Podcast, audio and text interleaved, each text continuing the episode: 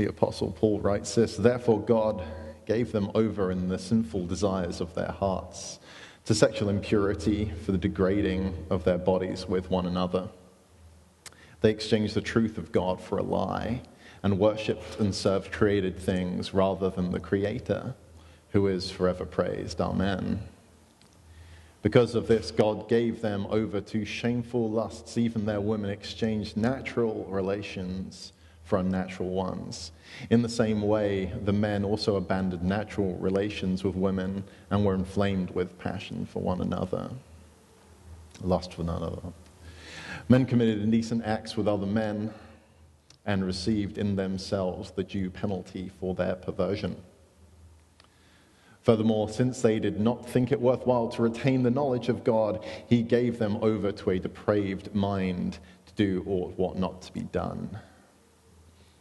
They have become filled with every kind of wickedness, evil, greed, and depravity. They are full of envy, murder, strife, deceit, and malice. They are gossips, slanderers, God haters, insolent, arrogant, and boastful. They invent ways of doing evil. They disobey their parents. They are senseless, faithless, heartless, ruthless. Although they know God's righteous decree that those who do such things deserve death, they not only continue to do these very things, but also approve of those who practice them. Let's pray. Father, we pray that our hearts be open to everything you have to share with us this morning. May the words of my lips be gracious, honoring, and ever pointed towards you. In your name we pray. Amen.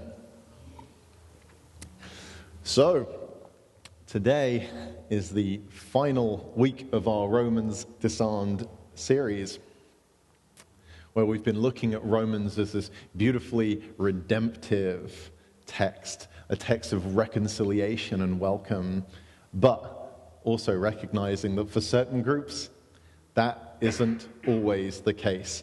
And today, we're going to get into the really uncomfortable stuff. Today, we are going to be looking at what it means to be welcoming to members of the LGBTQ2S plus community and why maybe we need to read those passages in Romans in a new light. The reality is that LGBTQ2S plus inclusion is the issue that churches are facing today. People are leaving churches over it, people are splitting in churches over it Lots of people are just refusing to join churches over it. And perhaps most importantly, in my opinion, people are dying over this. Today is going to be hard for everyone in the room, I think. And that's okay. I'm going to be talking about things that will make us feel uncomfortable. And that's okay and I'm going to be talking about things that have so many triggers attached to them that I need you to tell me afterwards if you think I could have done better and the ways that I can get better. I want to handle all these things in the most honoring way that I can. And afterwards, my friend Angie is going to be sharing her story. We've been talking about the importance of stories, and I think that's a story that we all need to hear. One of the reasons I have genuinely been very excited to share this message this morning is that I know that Wellspring is a loving, welcoming community. But, and this is a big but, Many of us have been told or read or felt that the Bible stops us from welcoming everyone in the same way. It's also important for me to say that it is not despite the Bible that I share this message, or in spite of the Bible I feel the way that I do, but because of the Bible, because of how God and Jesus are revealed throughout Scripture and continue to be revealed to us today. For many of us, it'll be the first step on this journey. For some of us, it may be the last. For some of it, maybe we're somewhere in the middle. And if you're kind of new to this congregation, you're thinking, man, what have I got myself into today? You've got yourself into a congregation who is on the first step of a journey of a destination we're not quite sure of, and, and you've got yourself into a church that is looking outwards and inwards and asking itself some perhaps painful questions as to what it means to love our neighbor in Toronto in 2019. Because I think that is something that everyone in this building feels united on. We all want to love our neighbor. We just have different ideas about how that is done. It's also important for folks that aren't aware, we handed out a paper on the kind of church's stance on this. It's a paper that was put together by the deacons and elders and Jenna and myself, and I will say I'm very proud of that. Uh, if you haven't read it, I'd encourage you to. If you have read it, read it again. I can't, don't have time to go over that particularly, but it's really important. The point of the sermon today isn't to berate anyone. It isn't to tell them that anyone is wrong or stupid or they're hateful or they don't love Jesus or love the Bible, love God or love people. But it's to show us that maybe an issue that has been presented as so black and white for so long may have specks of gray in it. It's good to remember that we live in a world with a living God who continuously reveals himself to us. And equally importantly, we need to remember that the church has been very wrong about things in the past. It wasn't so long ago that we wouldn't have had women preaching here, and we all pretty much are sure that we were wrong about that one. And I think we'd all agree that this church is so much richer for all the non male voices that we get to learn from here. Our congregation is richer for the ways that we have learned and admitting that we have been wrong before. And as we've been going through the book of Romans this month, some of the questions we've been asking is what it look like to say that Jesus is Lord and that Caesar is not. We've been looking at what it means to build longer tables, to make sure that there is room for everyone at the feast of Jesus. And we've been looking at what it means to listen to stories of people who are different to us, to keep our focus on Jesus and our focus on the manifold things that unite us, instead of those particularities that divide us, that schism us, that split us.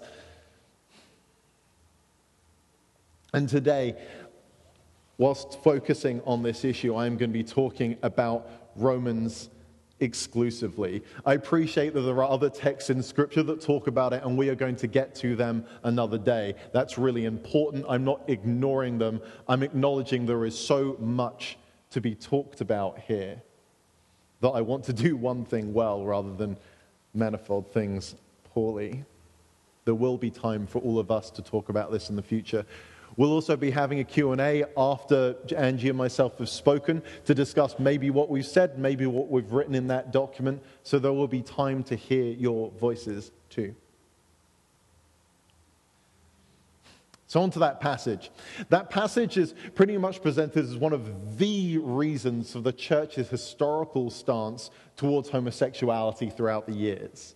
That it's damaging, that it's against nature, that it's going to be punished. It's also important to remember we want to be careful when we say things like, well, we're just, we're just reading the Bible, we're just taking the Bible literally.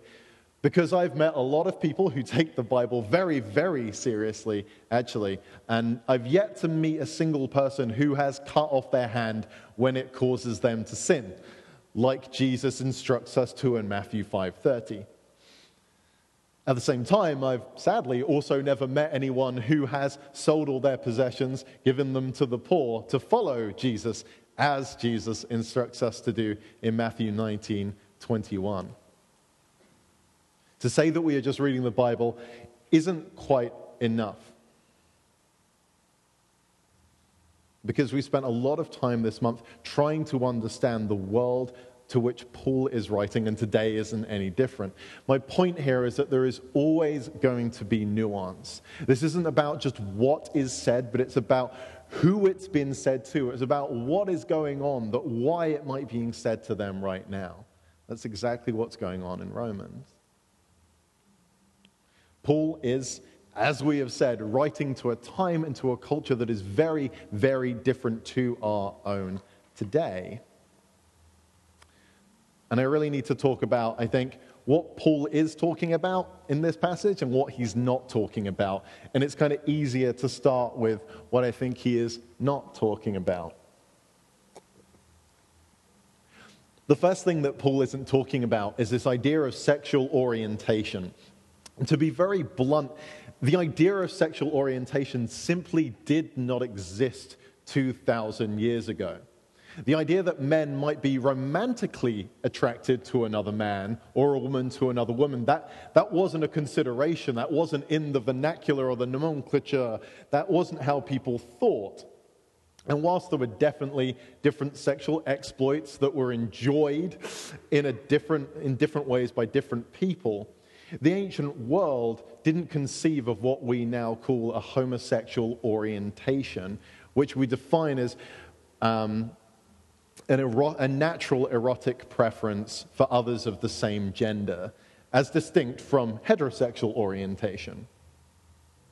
And whilst homoerotic practices definitely existed, and we are going to get into those, there's just no parallels for what we use when we say homosexual. So to say that homosexuality is against nature, it just doesn't correlate. The term doesn't exist back then. Now, this brings me to the next and maybe more important point we need to talk about nature we need to talk about what is natural. And this is where it gets really graphic. And I really debated not sharing this stuff because I'm still trying to work out what is appropriate to share and what's inappropriate to share. And it makes me feel uncomfortable, and I don't like making people feel uncomfortable.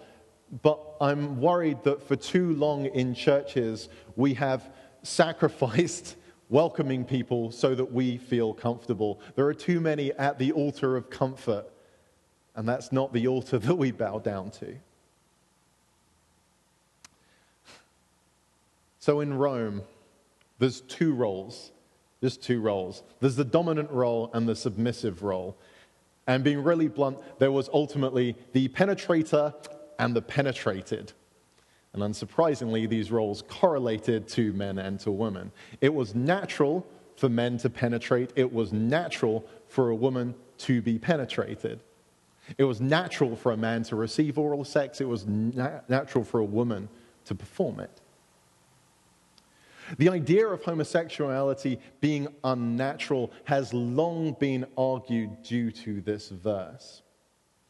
But we need to remember that, or bear in mind, that he's not using the term natural in the way that we would understand it. When we in the 21st century talk about what is natural or what's in nature, we look at data and we look at science and we come to all sorts of conclusions. We have experiments, we observe patterns, and they come to give us two conclusions. And it's kind of important to note that conclusions, by the way, do show gay animals in nature. As an aside, Googling gay animals this week was like a risk that I was willing to take for this PowerPoint. Just that's the, and the, apparently there's like a lot of gay ducks. That's what research has taught me this week is there's loads of gay ducks in nature. So there's some gay ducks up there for us. So if Paul is right in saying that, like, well, this is against nature, well, we've got a problem, right? Because it clearly does exist in nature. So if Paul is saying that, then Paul is wrong, but I don't think he is. Or the Bible is wrong, and I don't think the Bible is wrong.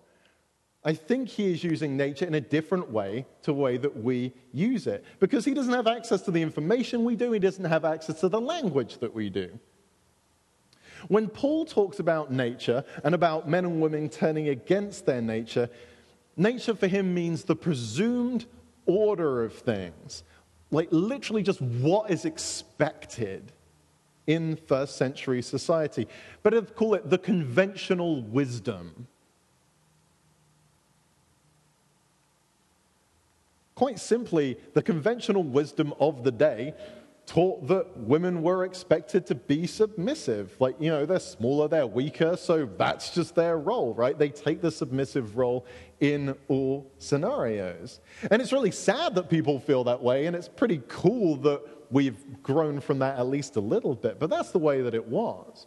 So any woman seeking a dominant role would have been considered unnatural. Any woman receiving oral sex would have been considered unnatural. So the problem isn't men being with men per se, but it's one of those men being penetrated. That was the problem. The problem isn't women being with women per se, but one of those women taking on the dominant role. For Paul, that is what it means to be against nature. So, if this isn't about sexual orientation and it's not about what is natural, let's turn to what Paul is talking about. What do we think that Paul, a first century Christian, is writing to Rome, the first century church, about? I mean, it's probably everything that's around them. It's probably their everyday life. It's probably the things they see all the time. And what's different about Rome is that Caesar's just down the road. Like he's in the city. And so we need to ask ourselves what does sexuality under Caesar look like? Paul has already made the claim that Jesus is Lord, and that means that Caesar is not. And so Jesus is about to change things. But what are some of the things that Paul is so concerned about? To be blunt, sexuality under Caesar is horrendous. We don't have time to go into all the depravities of Caesar, but Caligula, who was the Roman emperor who reigned shortly before Paul wrote this letter, was known for his bold excesses and his cruel sexual exploits. One historian I read said that there is not a woman of rank in the empire that Caligula has not raped. That's what sexuality in the empire looks like. That's what it looks like when Caesar is Lord. And finally, after a few years, people got really sick of Caligula's treatment of them, and one military officer who had been sexually abused by him gathered a bunch of people and they stabbed him to death, including through the genitals. So when you hear that line, men committed shameless acts with men and received due punishment for their error, do we think that maybe he's echoing this huge event that has happened in the empire just a few years earlier? This event that everyone would know about, everyone would have heard of, that Caligula exploited this man and he got his deserves for that. But the difference is that 2,000 years later, we don't see what Paul sees. We don't see what this Roman church sees. We have our own focus. We have our own things that we look at. We see the world around us. We lose sight of what Paul is seeing, and it makes it more difficult to understand what Paul is saying or what he's speaking to. The reality is that when Caesar is Lord, sex is power. When Caesar is Lord, you do everything you can to assert dominance and to keep people in their place. You remind them that they are nothing. And the reality is that sexual humiliation is the best way to do that, it is the most efficient way to do that. And we still see this today. Jenna and I were talking about this this week, and she said, You know, think about the torture suffered by those in Abu Ghraib. People may remember these photos, and this is one of the, the less awful ones. And um, I debated whether I should put this guy up there, and I, my idea is not to exploit him, but to remember him. We think of the horrendous sexual abuses that were suffered in Abu Ghraib. And I don't know the sexuality of the people committing those atrocities and committing those torturous things. But I think it's fair to say this wasn't about erotic enjoyment. It was about the intoxicating nature of exerting power over the powerless. In Abu Ghraib, men committed shameful acts with other men. I don't think there are many people alive of any gender or sexuality who would argue otherwise. But it's not the homosexuality of the act that is wrong, it's the exploitation, it's the dominance, it's the abuse of another human being. And let's apply the end of Romans to what's going on here. The people doing this, they've become filled with every kind of wickedness, evil, greed, and depravity. They have no understanding, no fidelity, no love, no mercy. It fits perfectly, right? Doesn't that fit so much more cleanly with the story of the gospel? Doesn't that make so much more sense that we be talking to an abusive situation like this rather than a mutually submissive, loving marriage?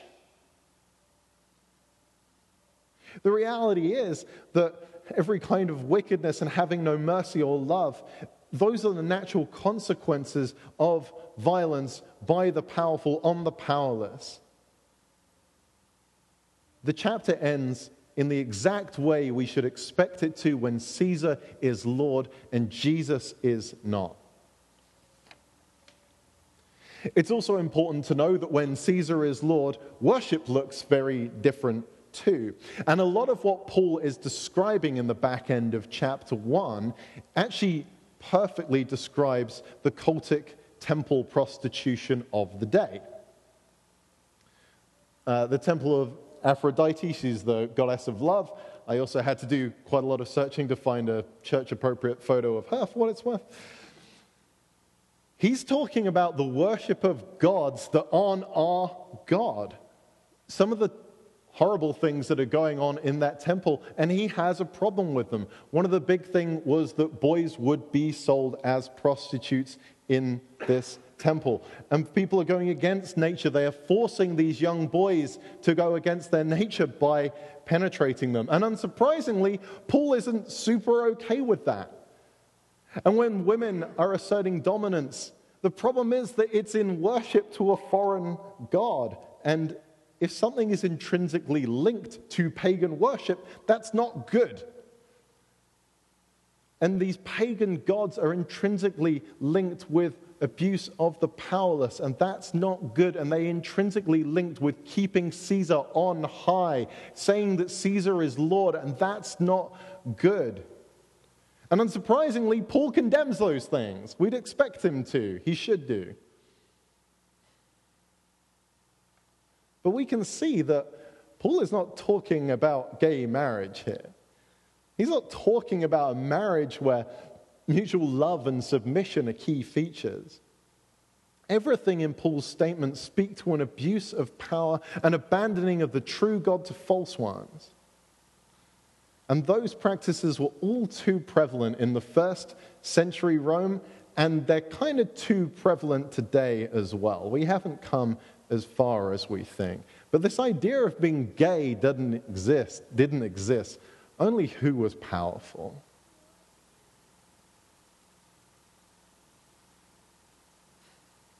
So, looking at right now, we continue to live in a world where sex, abuse, and rape are used to assert dominance in all kinds of situations. But doesn't it make more sense that this would be the cause for Paul's outrage? Caesar's raping boys, prostitutes worshipping foreign gods, exploitation of the powerless. Isn't that so much more on message with the rest of Scripture? Doesn't that flow so much more cleanly? Is it possible that for so long the church's focus has been so heavily on what gay men and women get up to in the bedroom that we've lost focus on the injustice in the world that has always, will always break God's heart. Is it possible we paid too close attention to the words that we lost sight of the message?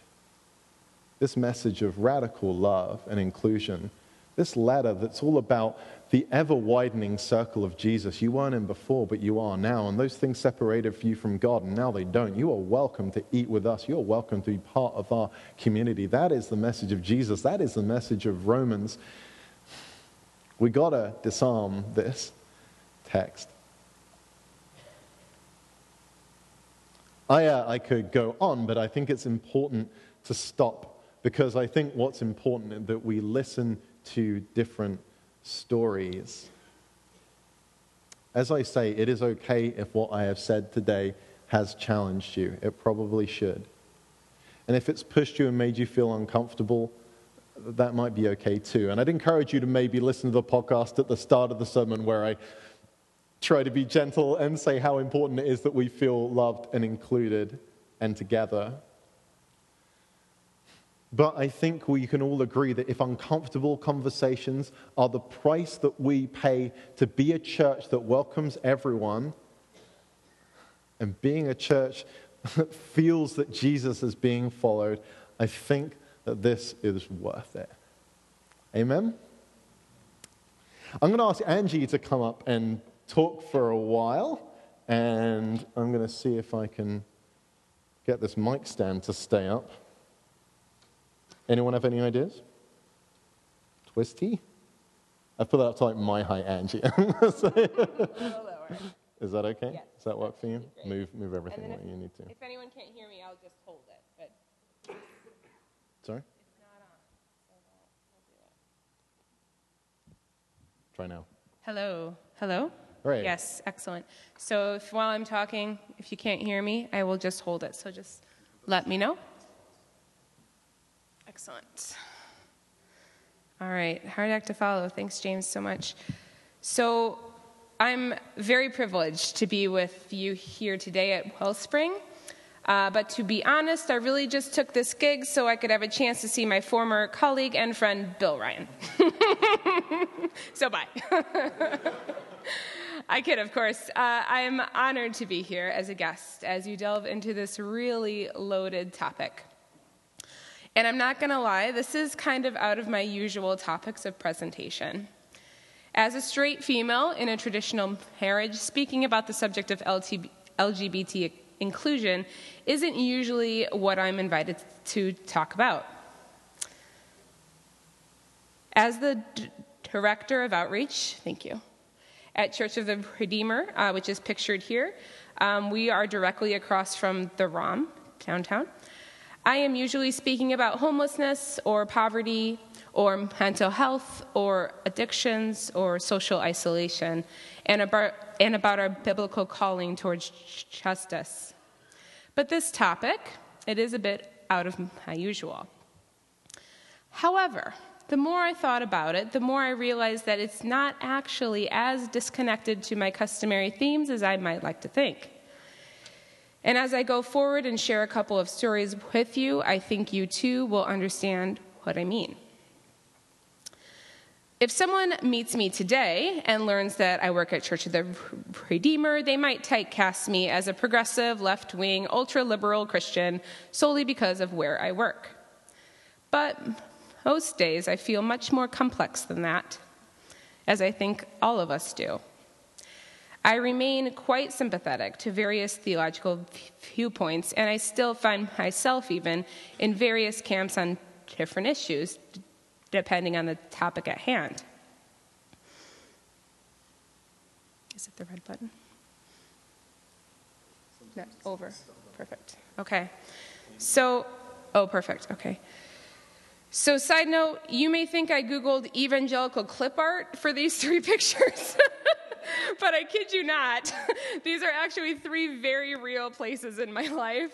Uh, my home church, which is called Suburban Bible Church, which James will not let, let go of. Keeps teaching me. My camp and my school, my college. So these are three very real places in my life. So I remain sympathetic because my Bible church really had done so much for me growing up. I had a family and a home in that space, and my youth group was a life saving community for me amidst some, uh, amidst some hard times. You see, the church did exactly what it was meant to do for me it saved me. And then after youth group, Christian camp gave me some early space to practice my community organizing skills. And then Christian college offered me good friends and good learning experiences. So, my Christian communities not only saved me personally, but they laid the groundwork for my, for my career and for my life passions. So, when a church plays such a positive role in one's life, it's really hard to see anything outside of that, which is probably why the story I'm about to tell you impacted me so intensely. In my second year of college, my friends and I lived in a dorm with upper class students. A girl named Emma lived down the hall. Everyone loved Emma. She was hilarious and always starved the show. She headed up the on campus improv troupe. She had this incredible, incredible ability to use her gifts of quick wit and humor to get people interested and excited about our faith. Emma often led skits before chapel or a community event to get the crowd comfortable. We always look forward to Emma. Then one day, there was an ambulance at the dorm.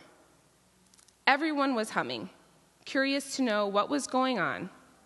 A girl from another floor came running down the hall and whispered to us this news Emma had attempted suicide. Emma? Awesome Emma? The rumor was that Emma was in crisis all night because she told her friends that she was gay before she took a, a bunch of pills. When we heard this, a chill went through the air. We were upset that this had happened in our dorm. We were concerned. But to be honest, that concern was really more about our Christian social norms being threatened. Everyone knew that Christians weren't supposed to be gay. We were notified the next day in a dorm meeting that the student was going to be okay.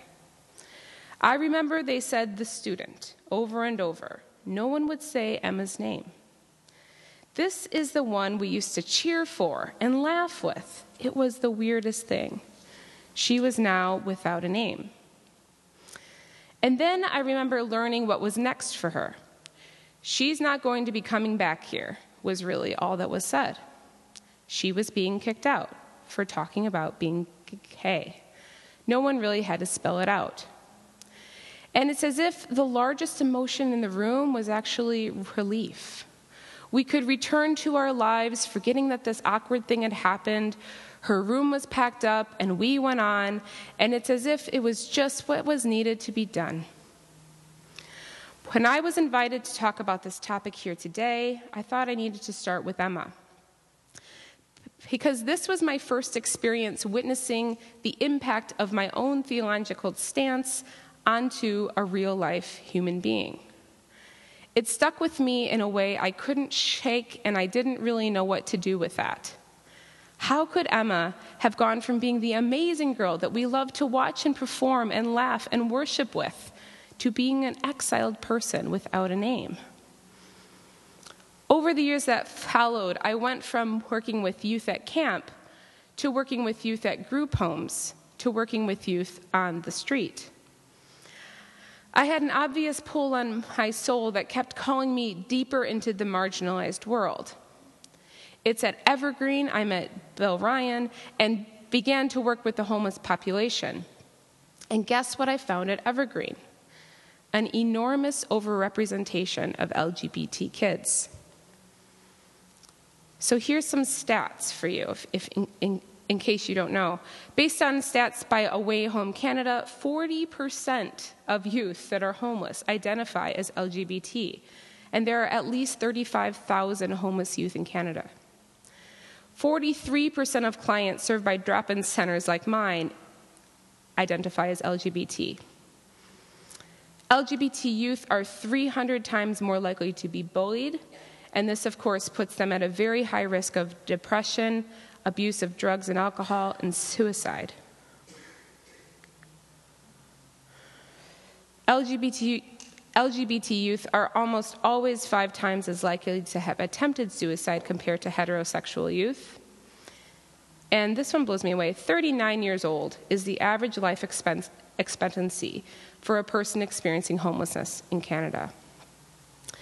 Sadly, as I learned over these past 13 years doing inner city work here in Toronto, there is an undeniable correlation between the homeless and the heavily, heavily marginalized community and theologically based LGBT exclusion. If you ever doubted that Christianity can have a major impact on, sexual, on secular culture, here's an upsetting reminder that it can. According to some new studies, violence towards people from the LGBT community is often connected with conservative religious leaning ideologies which condemn homosexuality. My story of what brought me to, from Evergreen to Redeemer is for another sermon, another day. Hint, hint, James.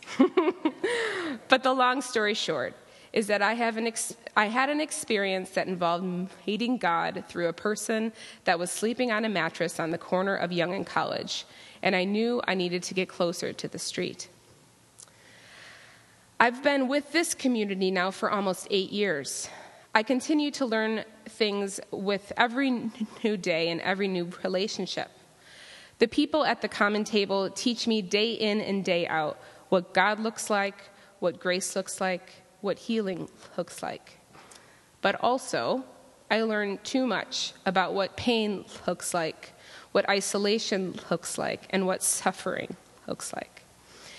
It's a job where both hope and suffering are constantly present both are fighting for souls, and both are succeeding. So, thanks to some long term relationships, I often have this immense privilege of being able to tap into the profound wisdom in the community when I am looking to learn something. So, in connection to our subject at hand today, I spoke to two incredibly gracious community members from the Common Table a little bit a little bit about their own experiences being gay and growing up in the church. So here are some highlights from our conversations. They were kind enough to allow me to voice record so I could capture the d- direct quotes here. The first person uh, I talked to is Kayla. Kayla is 35 years old and she has the biggest heart. She volunteers almost every day, despite her own ongoing struggles. She shares her love of cooking with the community. I asked her, How were you treated by your local church community and Christians in relation to your sexuality? So, so each time I ask a question, they have a few different replies, and I've captured only one on a slide. So my her her, her first uh, piece. My f- family and friends use their Christianity to condemn me. I was often made to read the story of Sodom and Gomorrah in my room, and I was told to pray to God that I would change my ways. This started when I was 12. But I know, or at least I think I know, that God does love me. He must, right? God can't not love me just because of this. I hope what they say cannot be true. I need God. The other person I spoke to, I will call Joseph. Joe is 50 years old and has struggled with his share his fair share of de- developmental issues and trauma and has experienced homelessness twice in his life for several years at a time. Joseph is one of those guys that makes everyone happy when he sees you. He will scream your name down the street for a wave and sing songs to cheer people up when they have had a rough day. So, when asked the same question, Joseph shared with me these quotes I was really confused about my sexuality when I realized I had a crush on my best guy friend. But there was no one I could talk to about this at church. I loved that place too much, and they would never have let me come back. I was abused by another guy when I was a kid, but I couldn't talk about this because, you know, it was another guy. They wouldn't have heard me. Somehow, it would have been either ignored or pushed to the side. They couldn't have dealt with that, and my mom would have died. So I carried the weight of that on my own for a long time. My relationship with my family was very strained. My mom would go to church and pray for me with the priest. Because I knew she didn't approve of my sexuality, of me, I couldn't go to them for help when I hit rock bottom and became homeless. I just needed to survive on my own. I remember watching a guy die in the cot right next to me in the shelter, Literally, he died right there. And even though I was a grown man, I just wanted my mommy. But I couldn't call her or talk to her or get a hug. I was alone. After talking about some of these struggles, I then asked what would have been different if their churches had preached acceptance for the LGBT community. Kayla said, I would have connections with people that I love. They won't speak to me, they want me far away now. I wouldn't blame myself anymore for not being good. I could accept myself. I don't know. It's like I'm ruined. It's hard to see beyond that sometimes. Am I ruined? I don't know. I don't think so. I'm still trying to f- figure that out. Without their approval of me and without their love, it's basically made me question everything. And when I asked Joseph about what could have been different, he said these things I, wouldn't ha- I would have had somewhere to go when I needed it. My mom would love me and accept me. I don't think I would have been homeless. My rock bottom wouldn't have been so low. Bad things still happen, I know, but I, but I would have been at my mom's on the couch, crying and drinking tea, just like she did for the, the ladies in her church when they were going through something hard. I think that could have been me if she would have been taught something else by her church. She just said these things because it's all she knew. A few years ago, I sent Emma a note through Facebook. She friended me right away, and we chatted for a while. I was conscious of the fact that bringing up these things and airing out all of my feelings of sorrow I had about what had happened at school would be more for my benefit than hers at this point, so I was pretty calculated with my words. But I did tell her that I was now a part of an affirming Christian community and that I thought about her often and that I was so happy to see that she is doing well. She shared with me that she went through a hard time for a long while and that she's now an atheist. And despite her family re- rejecting her, she had found good friends where she lives now. Emma has been clearly wounded by the Christians in her life. She often posts things on Facebook about the church being super screwed up. And to be honest, she's often right. She often posts things about the church being hypocrites or having double standards. And to be honest, she's often right. She has found acceptance and love with fellow atheists who have been better representations of Christ to her than we had ever been. And of course, her posts are still hilarious, and she is still in a comedy troupe. She is still the incredible, awesome Emma that she was when we cheered for her on stage. But here is what is lost she actually isn't the one who's lost. We're the ones who lost. We, the body of Christ, do not shine as bright when we did what, when we had Emma. We don't shine as bright as we would if Joe and Kayla had experienced acceptance and love in their church and their Christian families. We don't shine as bright because there are over 6,000 people on the street every night in Toronto and many of them, according to our stats here, over 40%, are there in part because the church has told them that they are not worthy or accepted as who they are. So, what I wish to say to those church and camp and college communities that provided my formation is this You are the ones who taught me how to love. You are the ones who taught me that Christianity was about bold proclamation. And you are the ones who stirred in me this lifelong passion to journey with the marginalized and the poor. So then, my dear church family, it's time for us to get back to work. There is actually no risk in enforcing exclusion and condemnation. That is a comfortable and safe place for us to hide. The real risk is to love now. And hey, I won't lie, it's always a risk to interpret Scripture. I have never met a biblical scholar who says the Bible is cut and dry or extremely clear on a multitude of issues. It's an ancient book. There are new layers of complexity each and every time I delve into passages and learn yet another interesting thing about the culture or the context or the language. I will never, ever know it all. But what I do know through experience walking with the poor and the broken is this Jesus wasn't about certainty, Jesus was about love. Jesus was about siding with the poor and the marginalized, always. And the problem is that there isn't time to waste. Children and adults are taking their own lives because of our long winded, calculated deliberations. This isn't political, it's truly about life and death. Kids are dying because we can't figure out how to understand someone's sexual orientation and we don't want to rock the boat. Frankly, beyond the academic books and the scholarly, scholarly exegesis is this.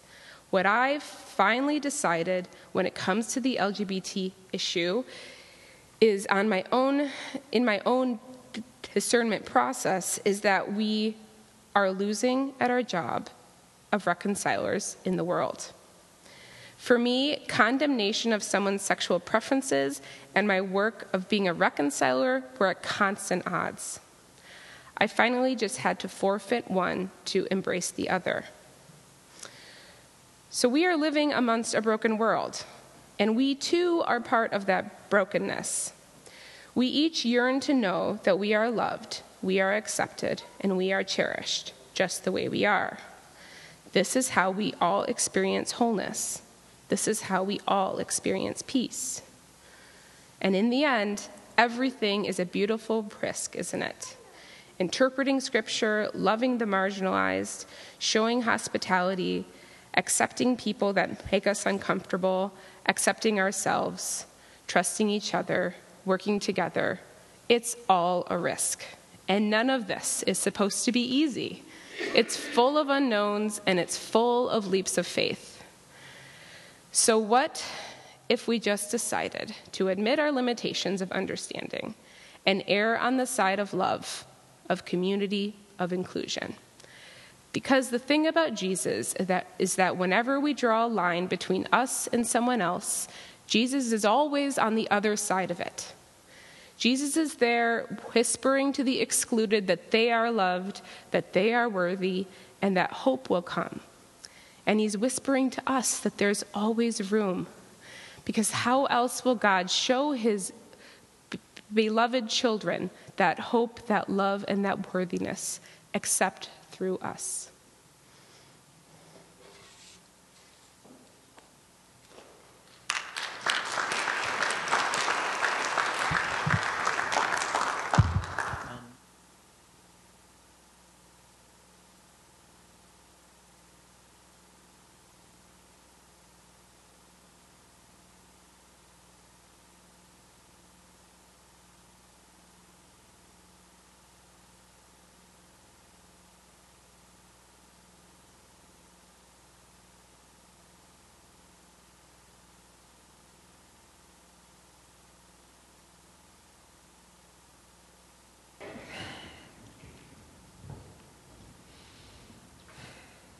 We pray for all the people who have felt unloved or excluded by our words, by our actions, by the things that we've done and the things that we have not done.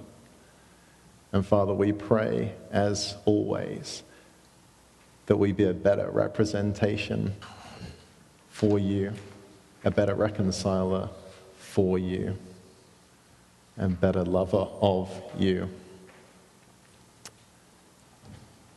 all the time every day. In your name we pray. Amen.